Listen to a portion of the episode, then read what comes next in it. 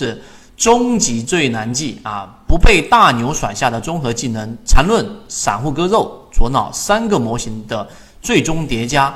如果你能做到这一点，基本上就是初中级别的了，就不再是之前我们说的幼儿园级别和小学的级别。这不仅仅是一个说法，各位，它是一个真实的我们体验过的一个过程。那我直接进入到我们的专栏的一个内容。首先，我们先看一看，当我们了解这个专这个题目之后，你看到你第一反应是什么啊？终于到了最难记，是不是？我学会它之后，我就能这一个一马平川，我就能突然之间变了个人似的。大家一定要去记得，在投资在交易过程当中，它是一个需要积累的过程。无论是你的模型，是你的技术，还是你的心态。它没有一蹴而就的一种终极的这种技能，是能够帮你点石成金。但是你能走到这回，你能听到第八节，你能现在看到我的画面和听到我的声音，我相信你一定跟随着我们圈子经历的时间，至少都得有几个月吧，对吧？至少都得有一年、两年，甚至有些是二零一六年开始跟随着我们的三年多时间的吧。它进化是一个终身的过程，所以我说。当你有这么长时间的积累之后，你只要相信你朝着对的方向去走，最终你一定能做得很好啊，做得很好。我们先来看一下，这个是我们其中一位荣誉 VIP，然后我们其中的一位船员给去提到的，不止一次啊，不止一次，在我们圈子里面有人提到过，我们的自选板块确实带来了自己的世界观的投资观的一个颠覆。这个颠覆不是什么。呃，用理论来说服你，而是用真实的实力来告诉给大家。我们这选板块，大家自己可以回头去看一看。从二零一六年到现在，几乎每一个季度我都有给大家整理出来，对吧？有些有时候是十只，有时候是二十只，有时候是三十只啊，不会超过三十只了，对吧？三十只这一次只是初选，你都会发现我们走过了很多很好的个股，水井坊，对吧？很多，然后沪电股份等等等等，我不一一列举了。但我要告诉给大家的这一句话，其实就是我们放大来看，这句话是什么？就是选股和自选板块是你交易路上的一个救命的护身符，这个是我最真实的感受。你去学再多的战法，都没有办法能够去建立一个好的自选板块来得更加的实际。大家一定要相信这一点。这是我们可能花了七位数、八位数的这一种学费，才能真实的感受到的东西。你选对个股之后，再去谈所谓的模型和交易，你是另外一个境界。而你认为，无论任何只个股，我都能从中去套到利润，我总能乘风破浪，我总总能万花丛中过，片叶不沾身，对吧？不，不会有大亏损。你相信我，这条路很艰难，不是说走不通。啊，我不相，我不会绝对的告诉给大家这条路走不通，但会很艰难。所以这个是第一，我们自选板块给大家去做的一个提醒。第二个啊，就是我们正式的进入到我们的话题，就是你想要去达到刚才我所说的这一个，对吧？我把鼠标设置一下给大家，让大家看那个啊，鼠标已经是 OK 的了。好，我们想要不被这一个大牛甩下来，或者说我们要骑上大牛。我们要从中拿到利润，最开始要学的技能，刚才我说自选板块，然后你的建立和这个基础，并不是去总结一下别人成功的经验。记住，并不是去总结别别人成功的经验。以前我们说过，给大家提到过一个叫做幸存者偏差。啊，这幸存者偏差什么意思呢？啊，我不去赘述，大致的意思就是一战的时候，然后。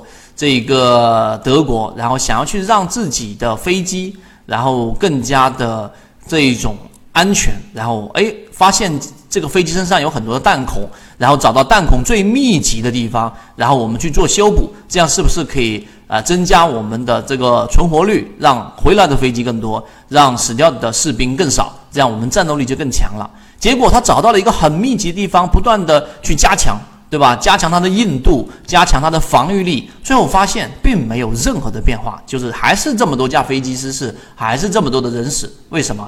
结论是，真正的死掉的、真正的坠落的飞机是回不来的，明白了吗？是回不来的。所以这一个幸存者偏差，就是我们在商业当中也经常遇到，去学习别人是怎么成功的，对吧？啊，别人是怎么样去一步一步走成这一个行业当中的龙头的？那么最后你会发现，他们其实当时也是混混沌沌的，只是他们到成功了，哎，他去给你总结一下，甚至很多。他当时成功的经验，他当时都不知道，他是后面总结出来的，是把以前的成功给合理化、给神化了。这个就叫做幸存者偏差，这个概念很重要，这个对你去认识很多事情很重要。所以我们一样的，我们在交易当中也是一样，很多人被套，很多人爆仓，很多人跳楼，但他不会去回来跟你去告诉你我是为什么跳楼的，因为楼已经跳了。那同样的，我现在第一步要告诉给大家，作为第八节最核心的内容，就是你要知道，走到这一步，自选板块已经不是大问题了。我在模块上也不需要再给大家重复，散户数量减少有多重要，对吧？这一个财务数据左脑护城河有多重要？不要去买那些连续两个季度以上的这种净利润亏损的个股有多重要？这都不需要我去强调了。但这里面大家放大来看。我这里面随便举了一些例子，是一季报数据里面的，大家可以看，像这样的个股，你以后还会买吗？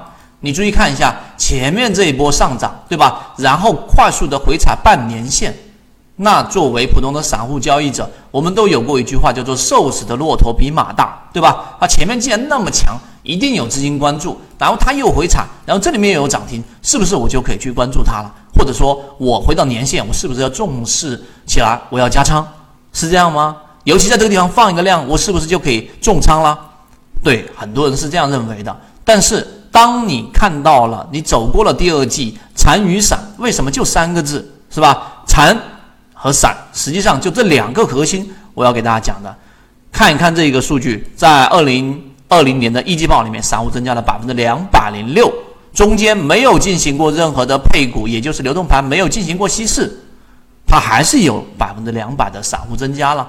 那这些散户是干嘛的，对不对？在一月份到三月份的过程当中，他这些散户全部都在不断的啊，要不就是前面的补仓，要不就是一些刚才我说的这种逻辑参与的这样的个股，你还敢碰吗？我说它暴跌，我不敢说，但是它会浪费你巨大的时间成本，甚至还会让你去继续的亏损下去，你耗不了。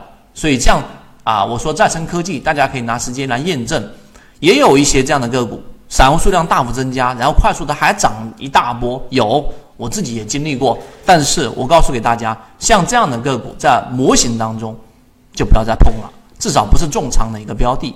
第二个就刚才我说的，瘦死的骆驼一定比马大吗？你信不信这句话？